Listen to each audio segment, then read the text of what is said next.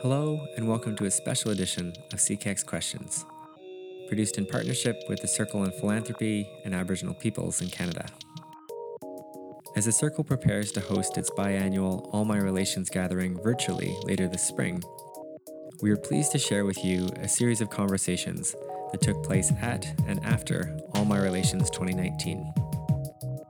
The episode opens with reflections from the Circle's CEO, Chris Archie, that set the stage for a conversation between Tim Fox and Sarah Lyons, who speak to their time serving as co chairs of the Circle's governing circle. So I'm here with Chris Archie, Executive Director of the Circle. And perhaps a good place to start would be what is the All My Relations Gathering? Uh, what's the intention and spirit behind it? And what brought this amazing group of folks together? Great. Well, AMR stands for All My Relations. In lots of places, All My Relations is about this concept of being in relationship with one another. And the Circle on Philanthropy a few years ago started a, a biannual conference. So every two years they have a gathering, and it's called All My Relations. The All My Relations that we did this past summer, or in June of 2019, we hosted it at the Grey Eagle Resort which is located on the Tsuut'ina First Nation in Treaty 7, just outside of Calgary in Alberta. And its focus was really to provide participants with an experience for what it could mean if we were doing our thinking and our doing differently. And by doing differently, it was really can we invite people to be in a relationship with one another framed around the four seasons? Of spring, summer, winter, and fall. And if we did that, could we help people have an experience that recognized that when we take the time to embed Indigenous worldviews into our practices of philanthropy or community building or relationship building, that we could have a transformed sector? I feel that vision and intention uh, that was held in the design process really powerfully uh, came through in the course of of our time together at the gathering. And I was wondering if you could maybe just share a little bit about um, how how that time together was held and, and structured and a little bit about the flow because I feel like that really contributed uh, to the magic of, of those days together. Yeah. The All My Relations structure this year was really focused on an exploration. We wanted to take people on a journey through the seasons. And so the format was essentially two days together and it was broken into four kind of chunks of time and each quadrant of time was focused on a particular season. And so being in a rhythm was really important to us inviting people into an understanding of like the flow of what comes next. It gives people the spaciousness to sink into what they're feeling and what they're noticing. It provides folks with enough structure or we hoped to provide folks with enough structure that they would be willing to keep coming along with us into the next season. What I know about seasons is that we, most folks who are living here in Canada, have a sense of like what happens in spring and what happens in fall. And so, you know, having that be a major framework for our work meant that folks didn't have to belabor their brains too hard to understand what we were talking about and we gave enough space for them to make sense for what each season meant. Mm-hmm. The the other pieces that that were important were to move folks from a conference experience where you have there's a million things you want to do. You never get to all the sessions you want to get to. That at the end of it all you feel sick and or tired and um, and you just want to go home and you need a vacation from the conference. Um, we didn't want that experience. Not only did we want our tiny team, like just Shireen and I, to walk out of the other side of the All My Relations gathering and feel well. We also wanted the participants to feel well and to feel nourished and connected and to feel like they were leaving with specific tools that they could apply to their work. And so that was part of the the design of how we did the work together. We focus first on spring, and for us at the circle, spring is a time for connecting and emergence. It's a time for planting new seeds, and it's also a time for n- starting to notice where there are new shoots coming up and where buds are beginning to blossom and bloom. And so, what does that mean in the context of the work that we do?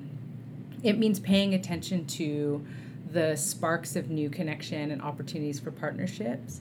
It means amplifying and making visible the emergence or the tr- or the new trends that are happening in the philanthropic sector while also knowing that there that that to be in that kind of springtime um, feeling you need to have a bit of faith that the seeds that you plant with the right amount of like sunlight and watering and with the right soil can lead to beautiful things and we don't always know what is going to flourish, but we require some faith to do that work. And so we try to set up that first morning together with an emphasis on that energy. Summer was in the afternoon of day one, and summer for us is really about engagement. It's about relationships. It's in my territory, it's the time when you start to pick berries. And picking berries is a time for being out on the land, it's for sharing stories with family.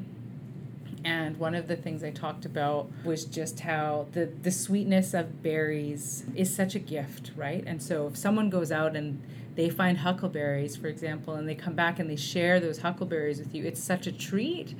And um, so we really wanted to focus summertime to the acknowledgement and the celebration of where partnerships between indigenous organizations and philanthropic organizations were turning into these sweet fruits, right? So it's really like where are some really amazing things happening?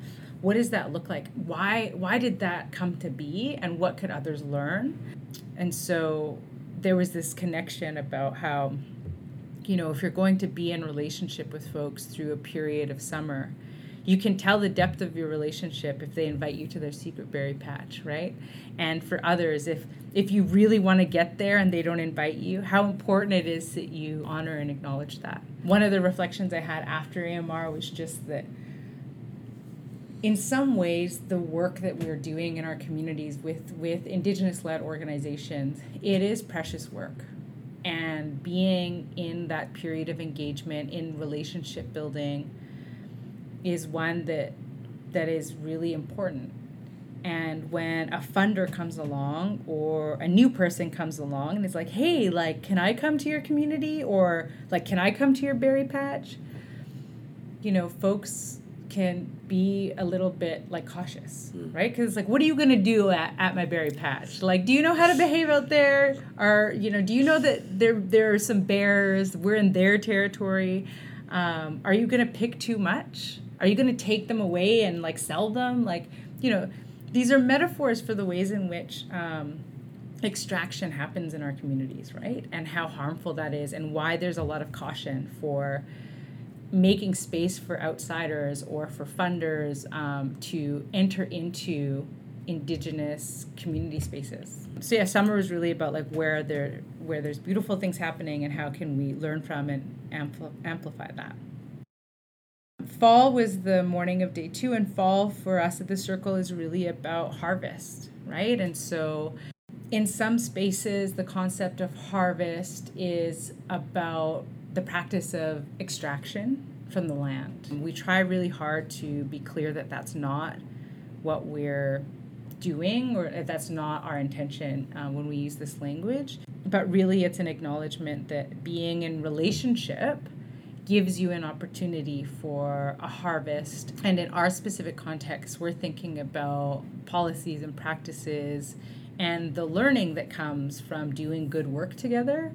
Kind of what is it that you can take away? And so, really, fall is about understanding the research and data that exists and making sense of it alongside others. It's about mobilizing the knowledge that we have, the knowledge that exists in, in community for the purpose of benefiting the community. And so for us, our community is both Indigenous charitable organizations and the um, philanthropic sector.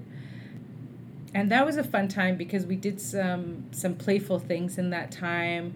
We had a data date where the circle kind of opened up a bunch of bags of sticky notes connected to previous gatherings we had and said, like, help us make sense of this. Help us identify the patterns that exist here and help us to tell a story about the wisdom that exists in communities as it relates, in this instance, specifically to decolonizing wealth.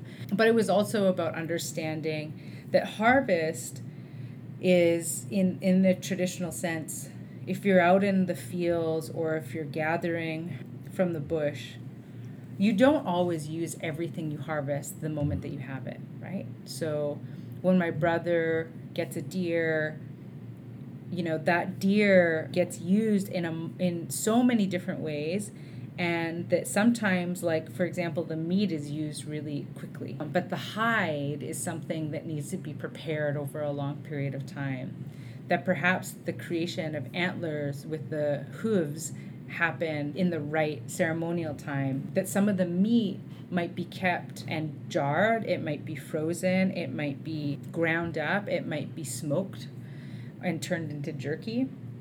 That there's lots of ways to do that, and you have to be in enough relationship to both land and community and to what's coming in down the road to make best use of that harvest.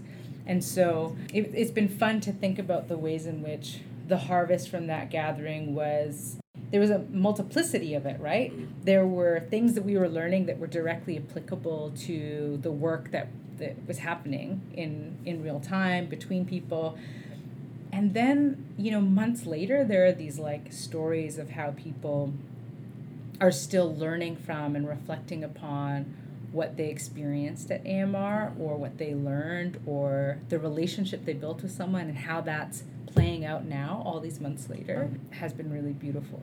Winter, winter uh, again, winter for us is a time for contemplation and ceremony, but it's also a time when the earth looks like it's sleeping, right? In lots of places, the snow makes things look like nothing's happening. But if you pay attention you will recognize that actually lots is happening right? Like there's there's all kinds of different tracks in the snow that underneath the snow there is growth and there's decay and there's death and there's composting happening.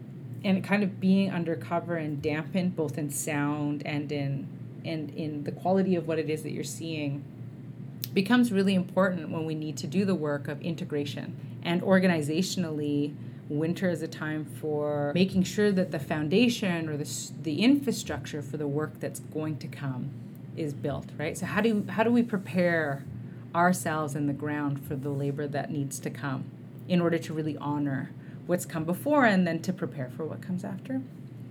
So that format was um, was unique for us.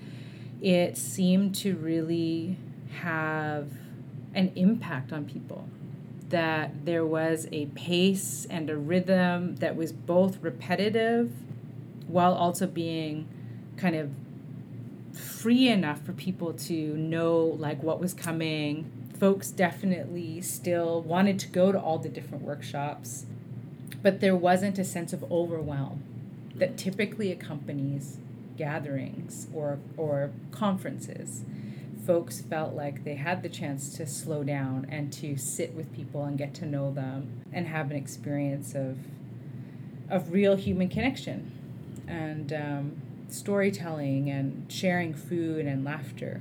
We did a lot of intentional thinking about what that space could look like and how we wanted people to walk away feeling and I think we did a good job of that. Of people walking away going like wow, that was really different and I feel good and the things that I heard or learned are applicable to my work and will be helpful.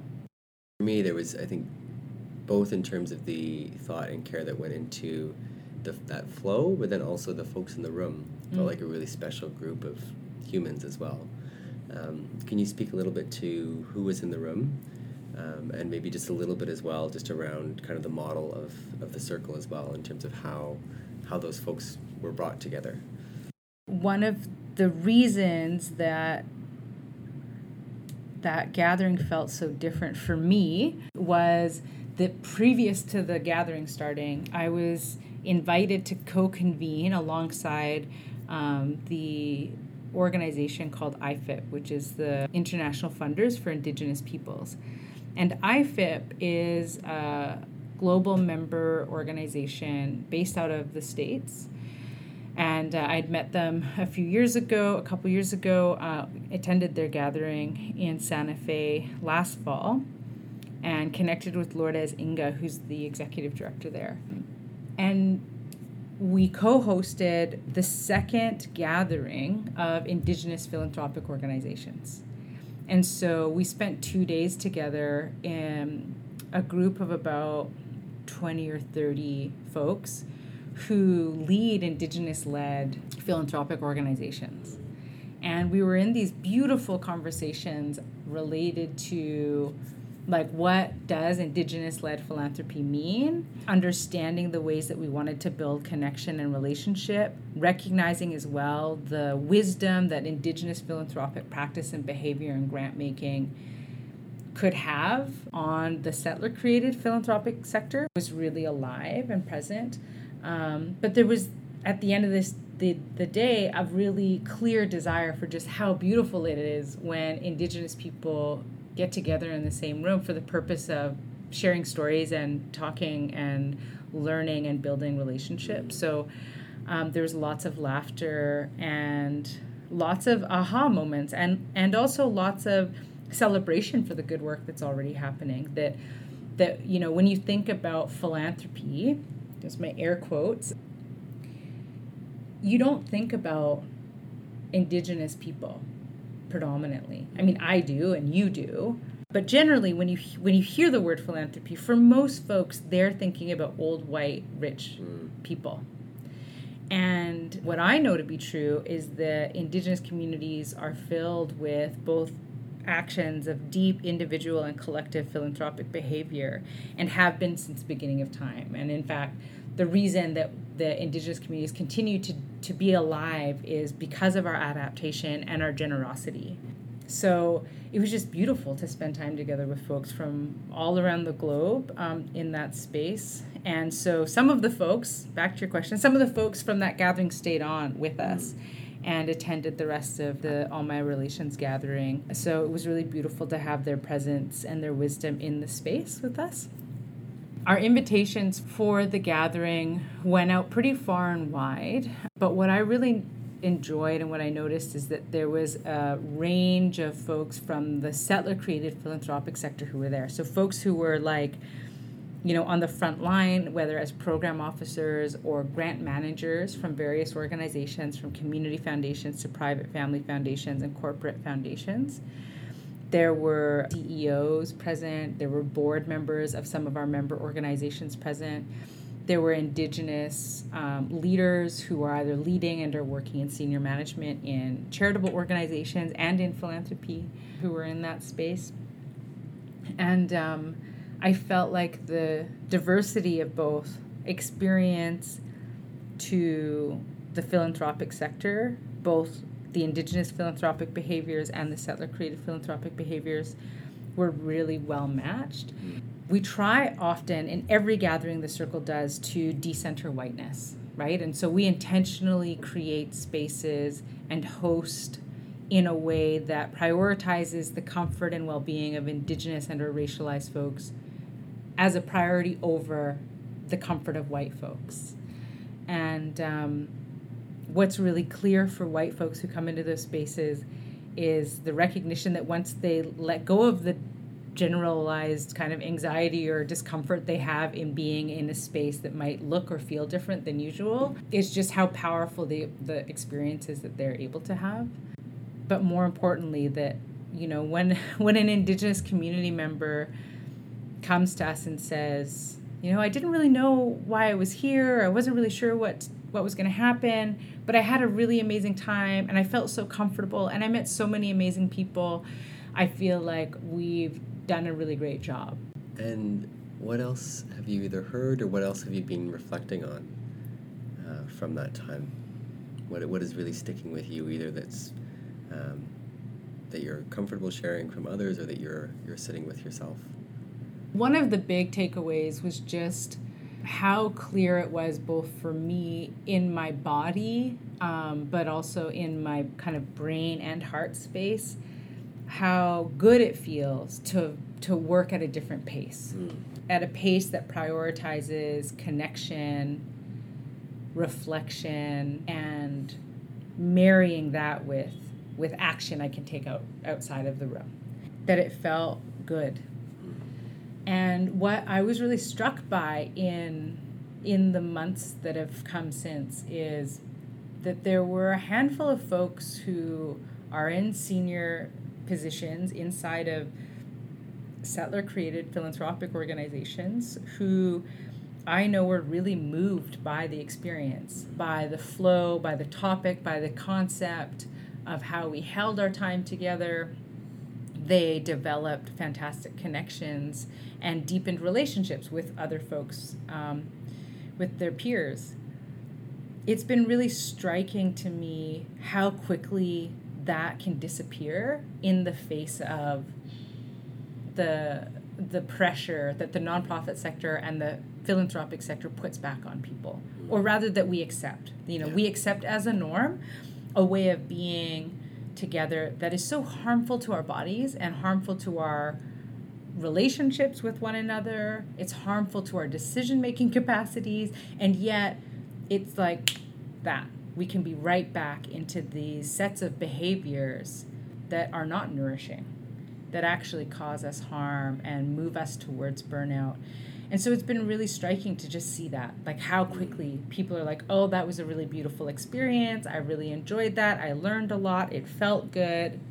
And suddenly I'm going a mile a minute and I haven't paused and I really wish I could go back to that time, but I can't possibly because there's so much work to do. Right. Right. So it's just been interesting to notice the stories that we carry around with us about how we're supposed to be.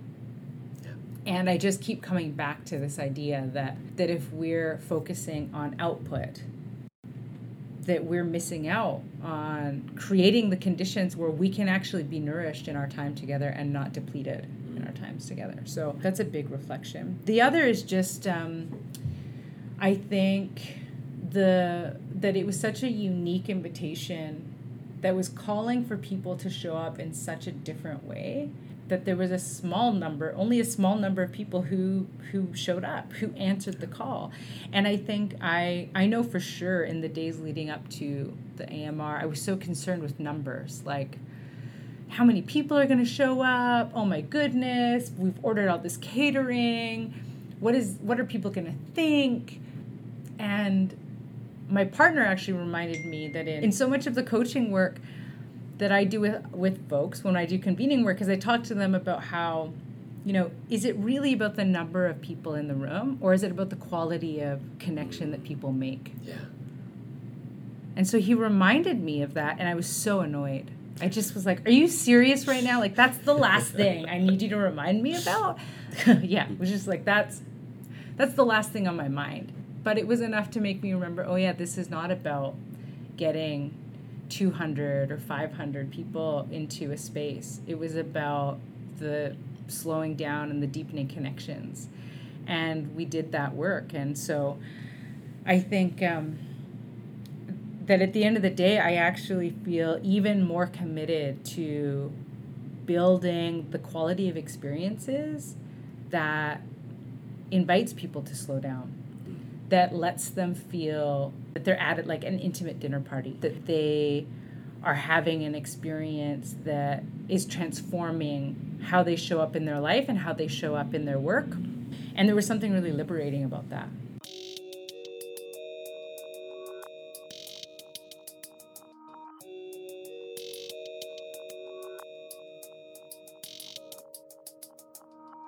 The circle, when I arrived in July of 2017, had a, a, fairly typical nonprofit kind of setup in that it had a treasurer and a, a, chair and a vice chair and you know all of those kind of titles that we all think of when we think of board of directors. The other thing they had though was an openness to really thinking and doing things differently, which is part of why I was excited to work uh, at the organization.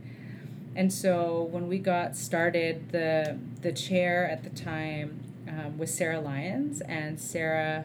Sarah and I really hit the ground running in terms of, you know, having to build our relationship fast and quick to deal with the whole myriad of things that come up when you're like, you know, for her, uh, she was a new chair to the organization and I was a new ED. So we got to do a lot of our learning alongside one another about what it means to be in those particular roles.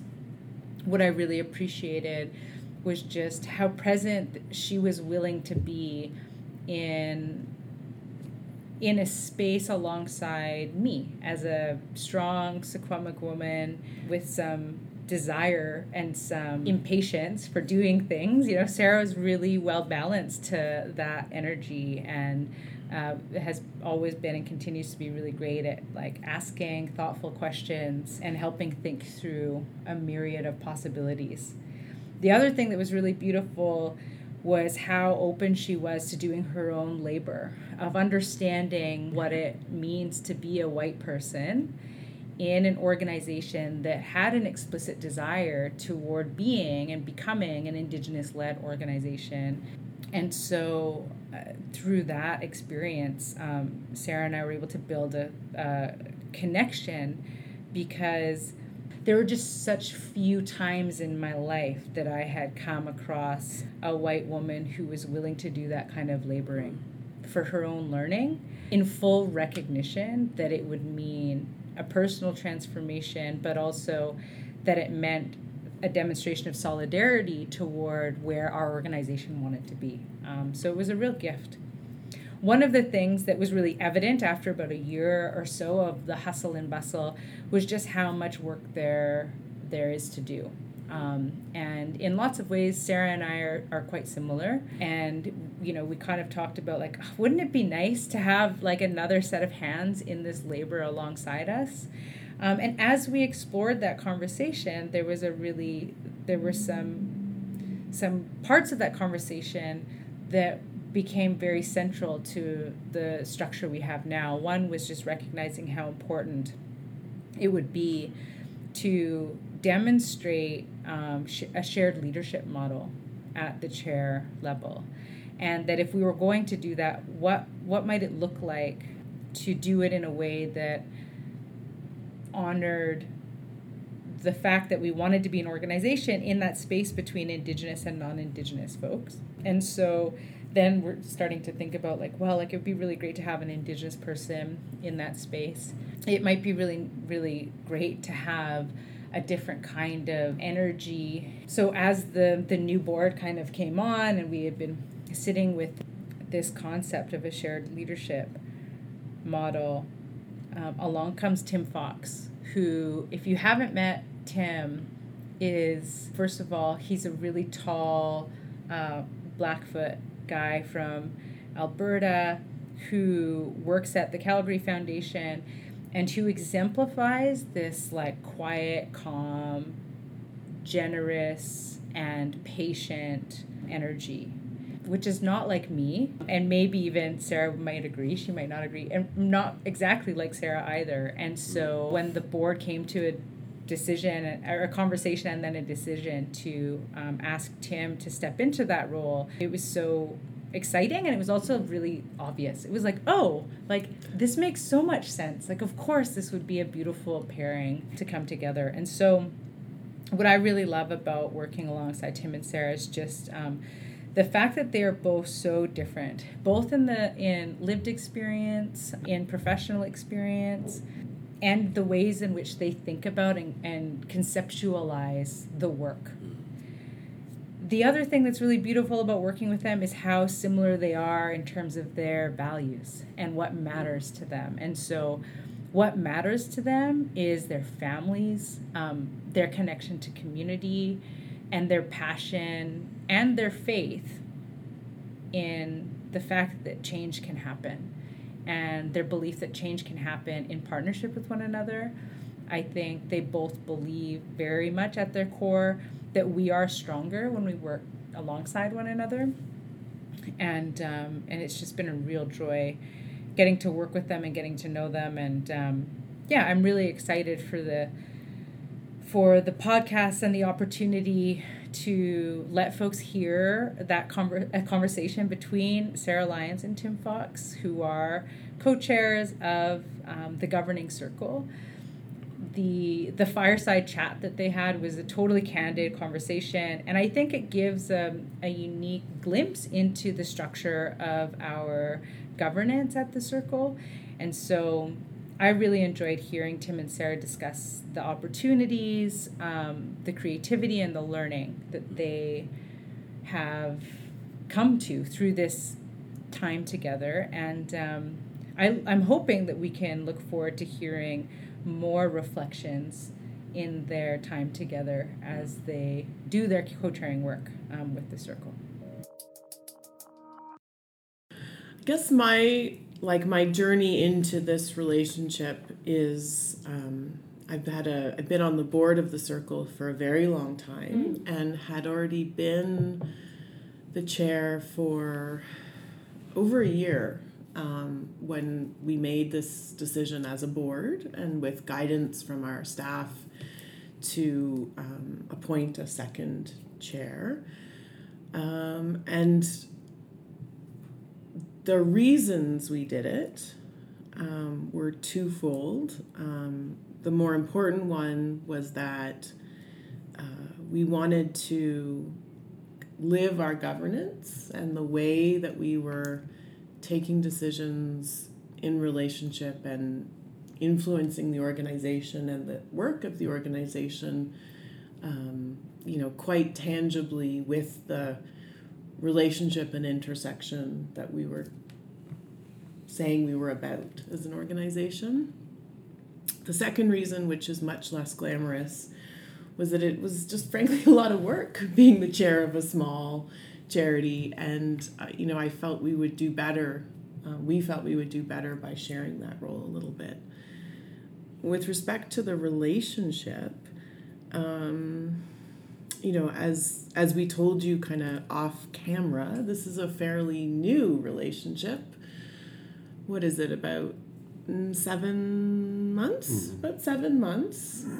Um, we'll find out through the course of this conversation, but I think it's going well.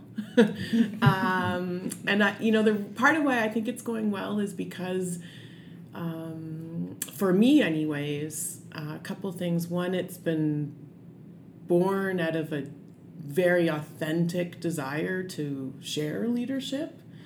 So no experience on my part of being something being taken away or, you know, being forced to give something up, but quite the contrary, an opportunity to move into a different space and be and learn from a new relationship. But secondly, I think um, you know I was trying to think about this last night.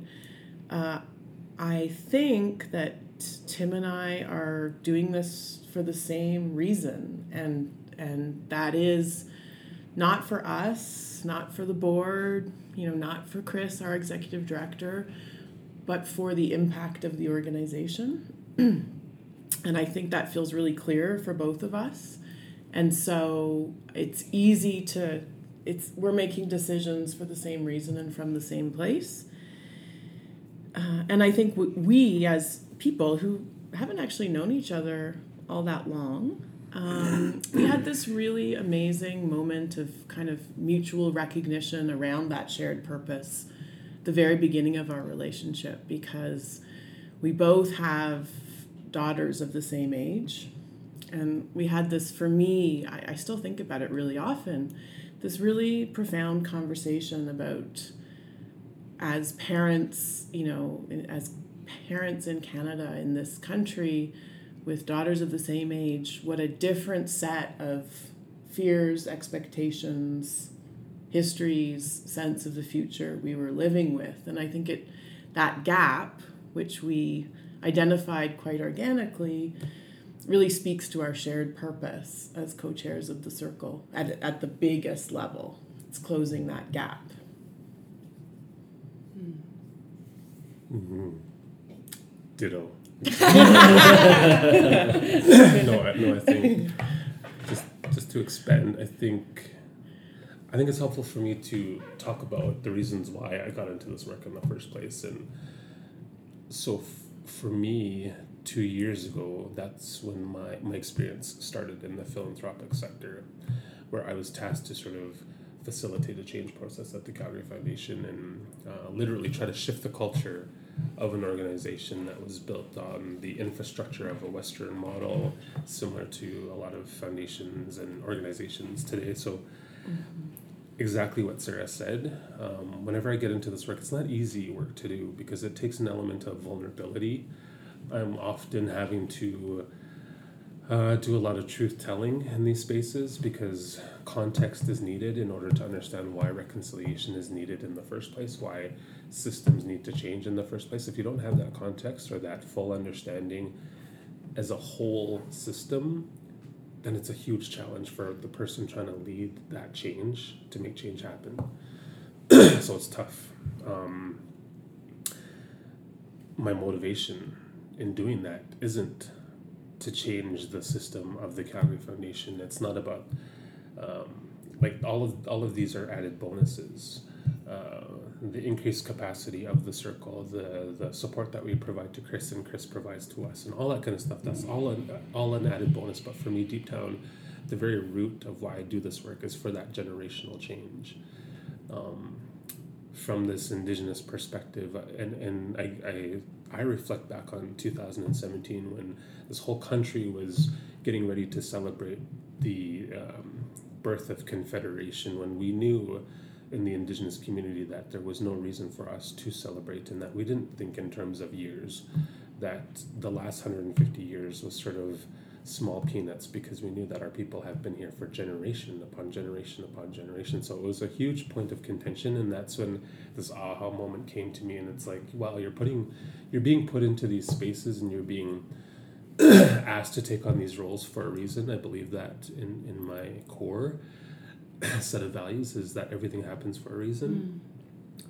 but that um, the change that I'm trying to work for is not i would be naive to think that i would see the significant change we need to see as a society or even as a calgary foundation in my lifetime but it's for these future generations and so um, when we had that moment of talking about our intentions when i started when i was welcomed into the board a year ago um, we had this conversation as a team as a board member to say what, what brings you here? What's your motivation? And that's sort of where it all surfaced. And when we had that when we discovered that connection about our children and our daughters and the difference there's so much difference between um, sarah's worries as a parent to her daughter compared to my worries as a parent to my daughter just based off of our background and our and our upbringing and our life experience.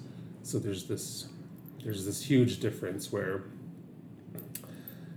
I think it complements the work of, of a system that is trying to change, where you have both of mm-hmm. these narratives and these these perspectives.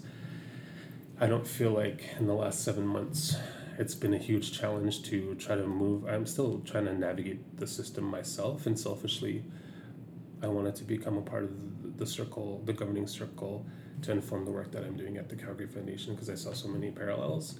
And I was really clear about that in the beginning, and then it came as a surprise seven months ago where they're like, oh, by the way, do you want to become the co-chair? All of a sudden? so it was a challenge that I accepted just because I had been do- doing this work for six years. And um, I really feel like it takes someone of a certain lived experience to bring that narrative into those spaces. And so that's what i'm trying to do. Even when we're doing like tasks such as writing writing welcoming remarks or when we're trying to um, write anything of that nature i'm trying to bring in well my perspective as, a, as an indigenous person where we come from and that, that consideration. Not that it's missing but i think it, it enhances that balance. Can i reflect on a couple of things that tim said? So one of the things that i have found um,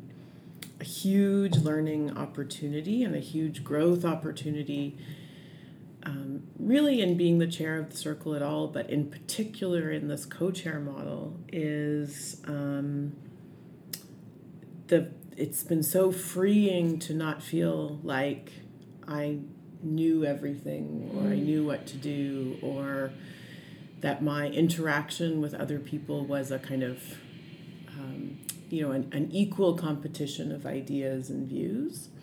So, you know, what I find is the the magic or the complementarity of this relationship is um, how freeing it's been for me to give myself over to the idea that that Tim, as well as Chris and others on our board, have um, know something that I don't know.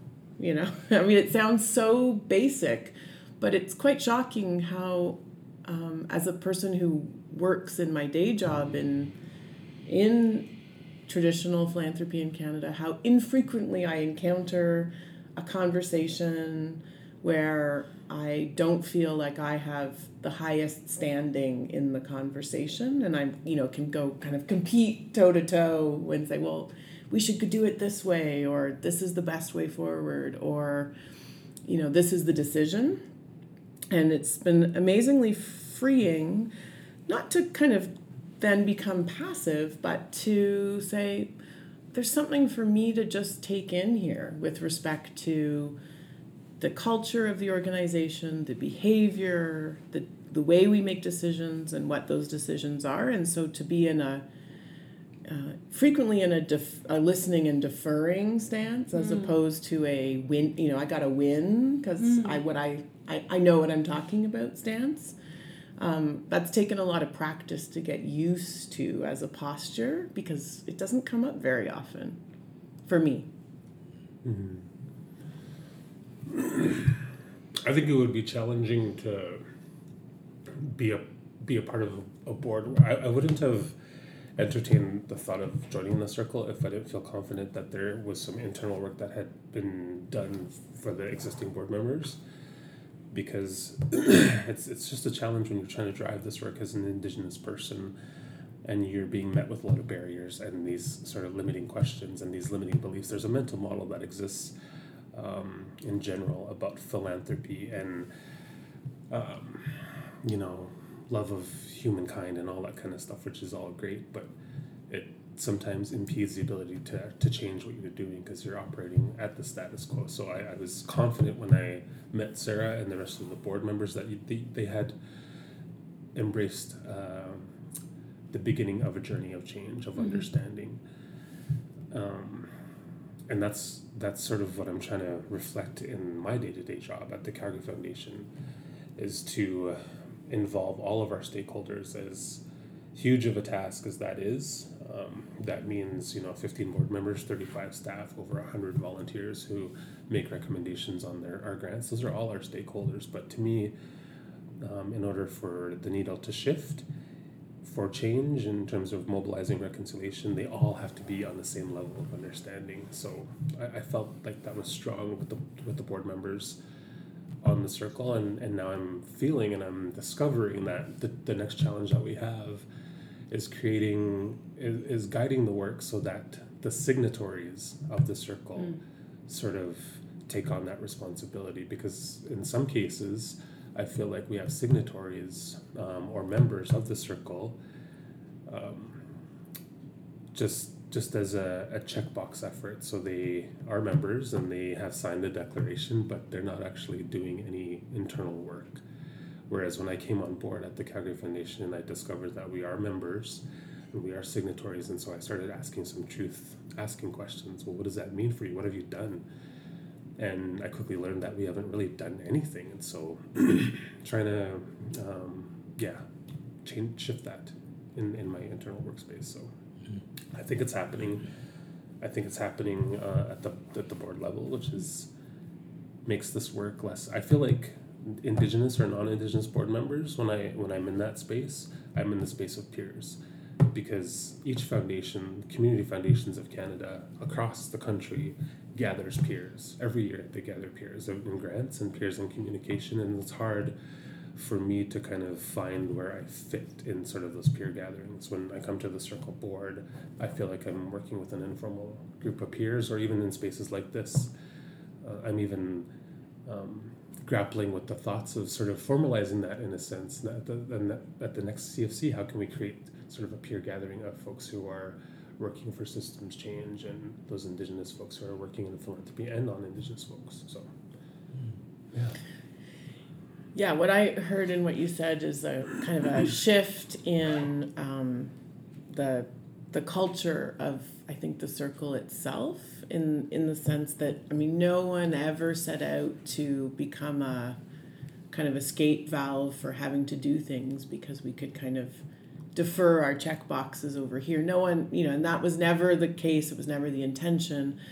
But I think the past two to three years have seen a um, this amazing accumulation of of I would call it courage probably in the board and in the staff to not be afraid to ask more of our members um, and not not be a place where it's kind of easy to feel like we're learning uh, we're learning and we're engaged but rather the circle as an organization as a a platform or a nudge to action and to change and that's you know i don't think we've written that down anywhere but i think it's really clear in the mindsets of the whole board um, and I, I wonder, I think that that interplay on our board between Indigenous and non Indigenous is a bit mutually empowering, I hope. Mm-hmm. I feel that way. You know, I feel like um, I've been given, I mean, I've been given a lot of power to to name things, to encourage my my peers, mm-hmm. to problematize the past and, and, and the present and I I don't actually have a sense of how that what that experience of kind of mutual power giving is for for the folks on the board and on the staff who are indigenous but i'm making an assumption that it's kind of the same mm-hmm. yeah so so i feel like coming in to the board at the time that i have been in this short time that i have been i see that more so now where I'm coming in sort of unapologetically and I'm like I see I see that existing and probably maybe that's because of the leadership of Chris and how she's impacted this shift in how the the the board members before the new board mem- members came on existed or believed that it was a gentle nudge for the charitable sector. To me to me I'm not seeing that gentle nudge. I'm coming in and I'm, I'm new and I'm just like and I'm ready for change and I'm like forget the gentle nudge. Let's like just get to the work.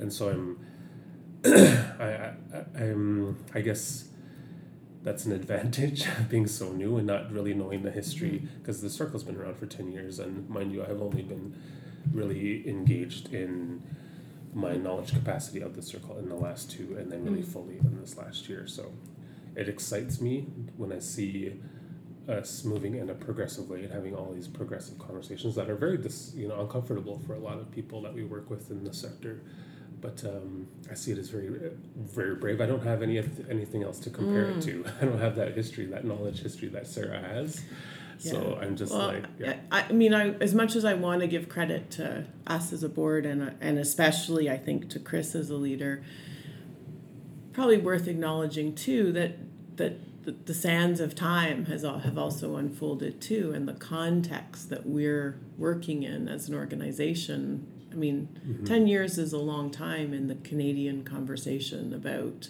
yeah. reconciliation, white supremacy. That you know, I, I really, I mean, I have been in the philanthropy sector for more than ten years. It's hard for me to imagine coming to conferences um, organized by the circle, but also organized by the mainstream organizations like PFC or CEGN, um, where we would be talking quite loosely about settlers and supremacy and whiteness. And I mean, that has all emerged both because of the circle and many others, but also around the circle and many others. Mm-hmm. So it's you know it's also the moment we're in, which mm. is an opportunity. Absolutely. I feel like across the board in this country, like the, this conversation surfacing in different ways. It's surfacing with the release of the Missing and Murdered Indigenous Women and Girls report. It's surfacing in 2015 when the TRC calls to action were released. It's surfacing in many ways. It's surfacing in the media with land protectors and all this kind of stuff. And my colleagues at the Calgary Foundation are noticing this. What I feel like is happening as well, and, and sort of the unique approach that the circle is um, handling all of this in is they're being very brave. We're being very brave in um, actioning some and making space for this difficult conversation to happen, making space to be very honest and authentic in a very respectful way. When we talk about whiteness and white supremacy, it's not with the intention to make anyone feel guilty or to anger anyone. It's, it's just the truth. And sometimes I believe historically people are scared of that truth and what that means for change. in my experience in the last six years, you take words like decolonization and when you want to change a system and you have maybe um, a settler colleague or someone and they they see that per, their perception of decolonization is indigenous people and perspectives taking over like totally when all i'm trying to do is create some balance and i feel like the circle is has that same approach but they're being very brave and they're being very bold about mm-hmm. that approach and you, you'll notice that in how we communicate at conferences like this and how and it's building my own knowledge capacity. It's building my own capacity my own toolbox of um, this knowledge system because ultimately at the calgary foundation they have been taught to practice philanthropy in one way based on one paradigm of thought and practice whereas i'm getting more confident with the work of the circle and chris and, and sarah and others. Um, to, to incorporate other language that informs this other knowledge system that we're creating this indigenous paradigm of knowledge and practice. Um, i feel like like sarah i feel like sarah is so i don't even know if you realize this but when you're standing there as a Caucasian woman and when you're standing in the front in front of a, a group of your peers in, in this settler created philanthropic space and when you're confident in saying, you know what, I'm a settler and this is this makes me uncomfortable. We have to lean into this and you're sort of to me breaking down those barriers. I really wish that more of my colleagues at the foundation and in the sector would were as confident to, to openly talk about that mm-hmm. in the way that, that you do. So that's the beauty of having someone like Sarah as well um, surface some of that language. Like it's so needed. This this perspective, as much mm-hmm. as an mm-hmm. Indigenous perspective is needed. Huge. Yeah. Well, not to not to spill our internal secrets, but that's an explicit conversation between Chris and I around that role for me, and one that I've you know we've we've kind of built up over time um, you know, Chris and I have been working together for almost two years now, and I think, uh, you know, I think over that two years together, she has increasingly nudged me into that space. But I think I wanted it too, and you know, that's that's in some ways the beauty of privilege, and you know, being where I am in my own career and my own life is um, I don't I, I'm not really very scared. you know, I may be the right person for that job at the moment because I, I have, uh, I have, I don't feel a sense of vulnerability in taking on that role. Do I feel um, very nervous about it? Yes. You know, you and I had a, a chat, a, a really important to me chat a few weeks ago, two weeks ago um, the evening before I was on the kind of main stage at the Community Foundations of Canada conference with Chris and Edgar Villanueva. And I was very much there, and Chris and I had talked about that explicitly to, to kind of intermediate between the Edgar's speech that he was going to make and Chris's comments and the predominantly white audience and, and play that role that you just described. And I was um, I think I said to you, and I do a lot of public speaking, I am more nervous about this than I have been for something in a long time. And I searched my soul a bit for why. It wasn't the size of the room, it wasn't who was in the room. It was, well, two things. One, I really cared about doing it well. You know, I cared about the impact, um, which shouldn't be sound anomaly like an anomaly, but I like I really cared in my heart and second, I felt a responsibility um, to kind of um, give this opportunity that I have been given and taken to to take put myself out there a little bit and do it well. Um, so I think that's you know we're in this really interesting um, you know along with the uh, rest of the board and the staff you know there's this great dynamic that I find between you and I, Tim and Chris. Um, I think we all have some similar ideas. Um, you know, we're all kind of around the same age. Like it's an interesting three way relationship in terms of how long we've been on this earth, mm-hmm. what we think is important. Um, and it does feel a little bit um, a little bit magical sometimes. That being said, I do, um, you know, we've talked a lot about the bravery and the um, moving from kind of the nudge to the, the push, maybe.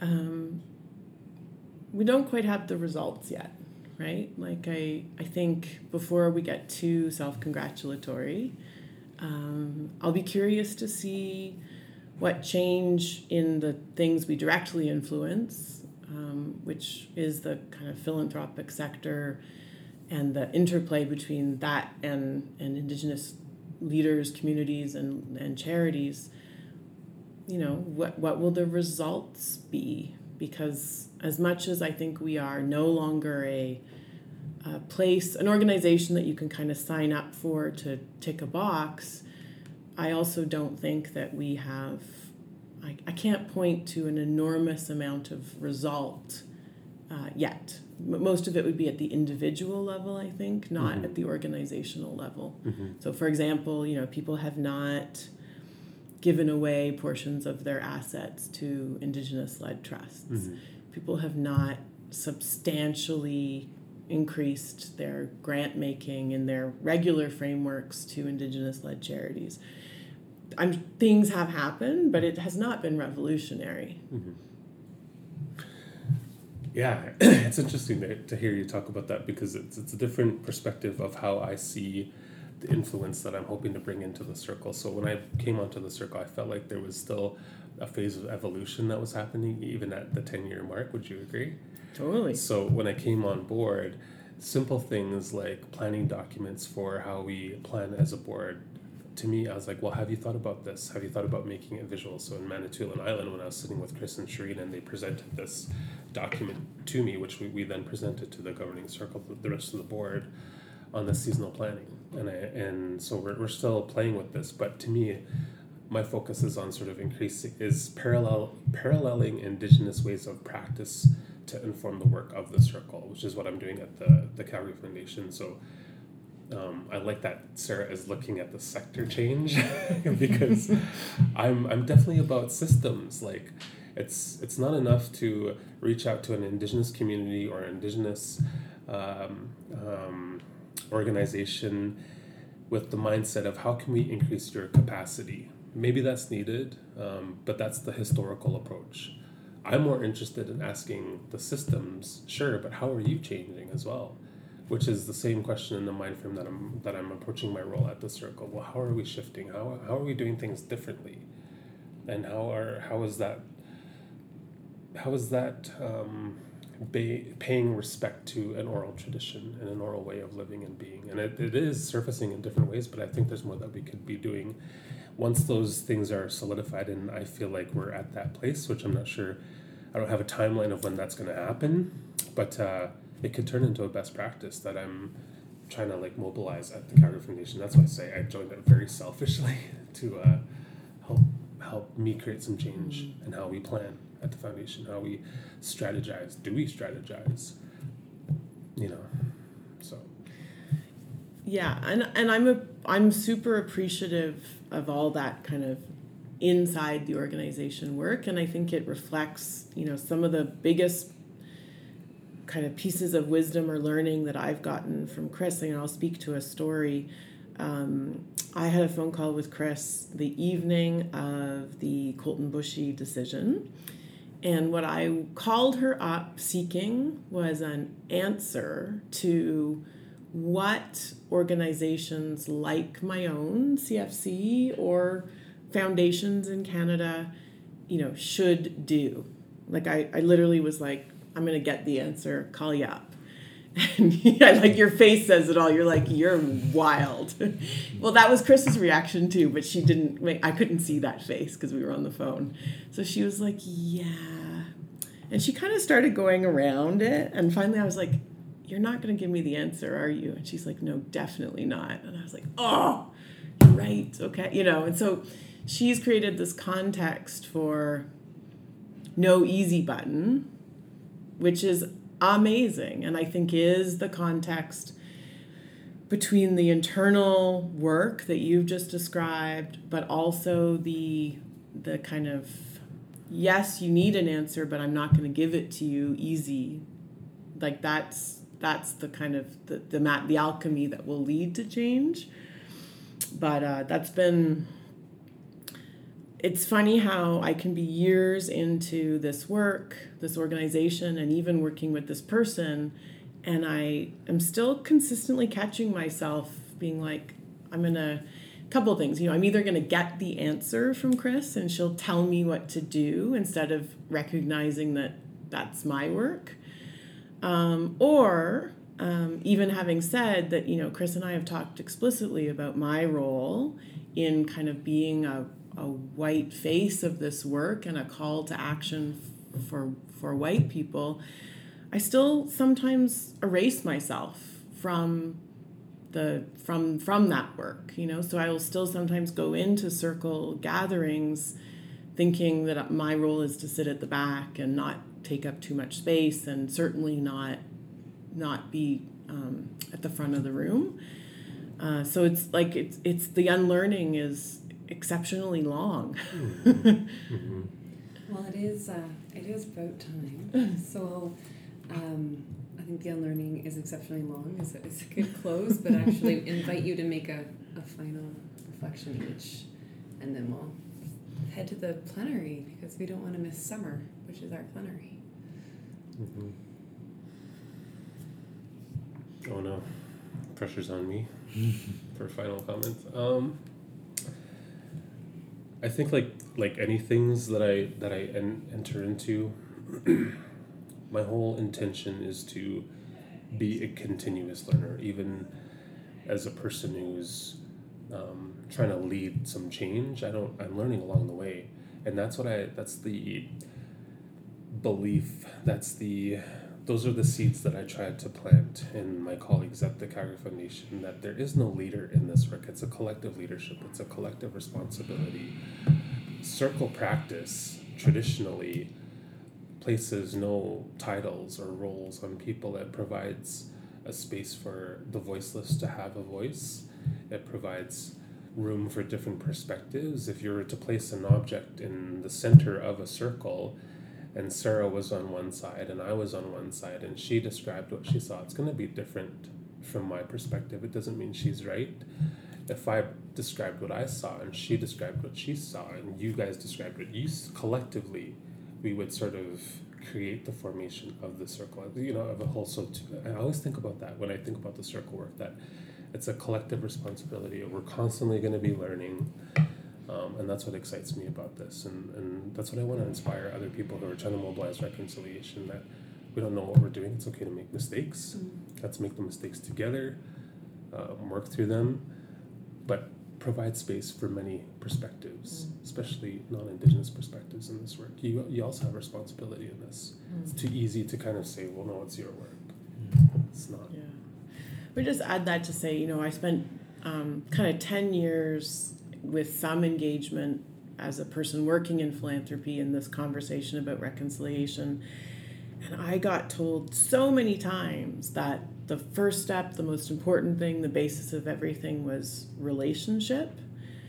But if I'm honest with myself um, and with the whole world, it was probably only like three years ago that I actually and really understood the value and importance and took the steps to really be in relationship and not transactional relationship. And so um, I think that you know our relationship, which of course has lots of conference calls and Google Docs and stuff, but also involves spending time together in meals and you know we like to hit the clubs from time to time, is crucial because it creates the space to be vulnerable together, to learn together, and I like I'm saying such an obvious thing, but. Um, it's a lot easier to talk about and name as it's so important. It's the first thing. It's the basis of everything. Um, it's actually been harder. It took a long time for me to really get there, and now that I'm there, I'm like, right. This is why people said that for a, a decade. heartfelt thank you to Chris, Tim, and Sarah for sharing their wisdom, reflections, and stories. It's been such a privilege to work with them on bringing this episode to life. Thank you as well to Shireen at The Circle and to my colleague Kelsey at CKX for your support on this episode as well. This podcast has been made in partnership with The Circle. Turn it over to Chris to share the ways in which you can continue to follow, engage in, and support their work. The fastest way to connect with us is actually to follow The Circle on Twitter at Circle Canada. And you can find me on Twitter as well as Shireen Munshi and that's a great way to stay up to date with the work that we're doing. Uh, one of the things about being a tiny but mighty team is that Twitter actually gives us an ability to communicate to our members and to our community in a way that is far more responsive and faster, and it's less, you know, it's less of a headache to do that work. So that's the best way to get in touch with us. CKX Questions is a podcast from CKX, Community Knowledge Exchange. The intro and outro music for CKX Questions is the song Good Vibes from Broken Parts' self titled album. Be sure to check out the link in the show notes to support their amazing work. Until next time, take care and let's take care of each other.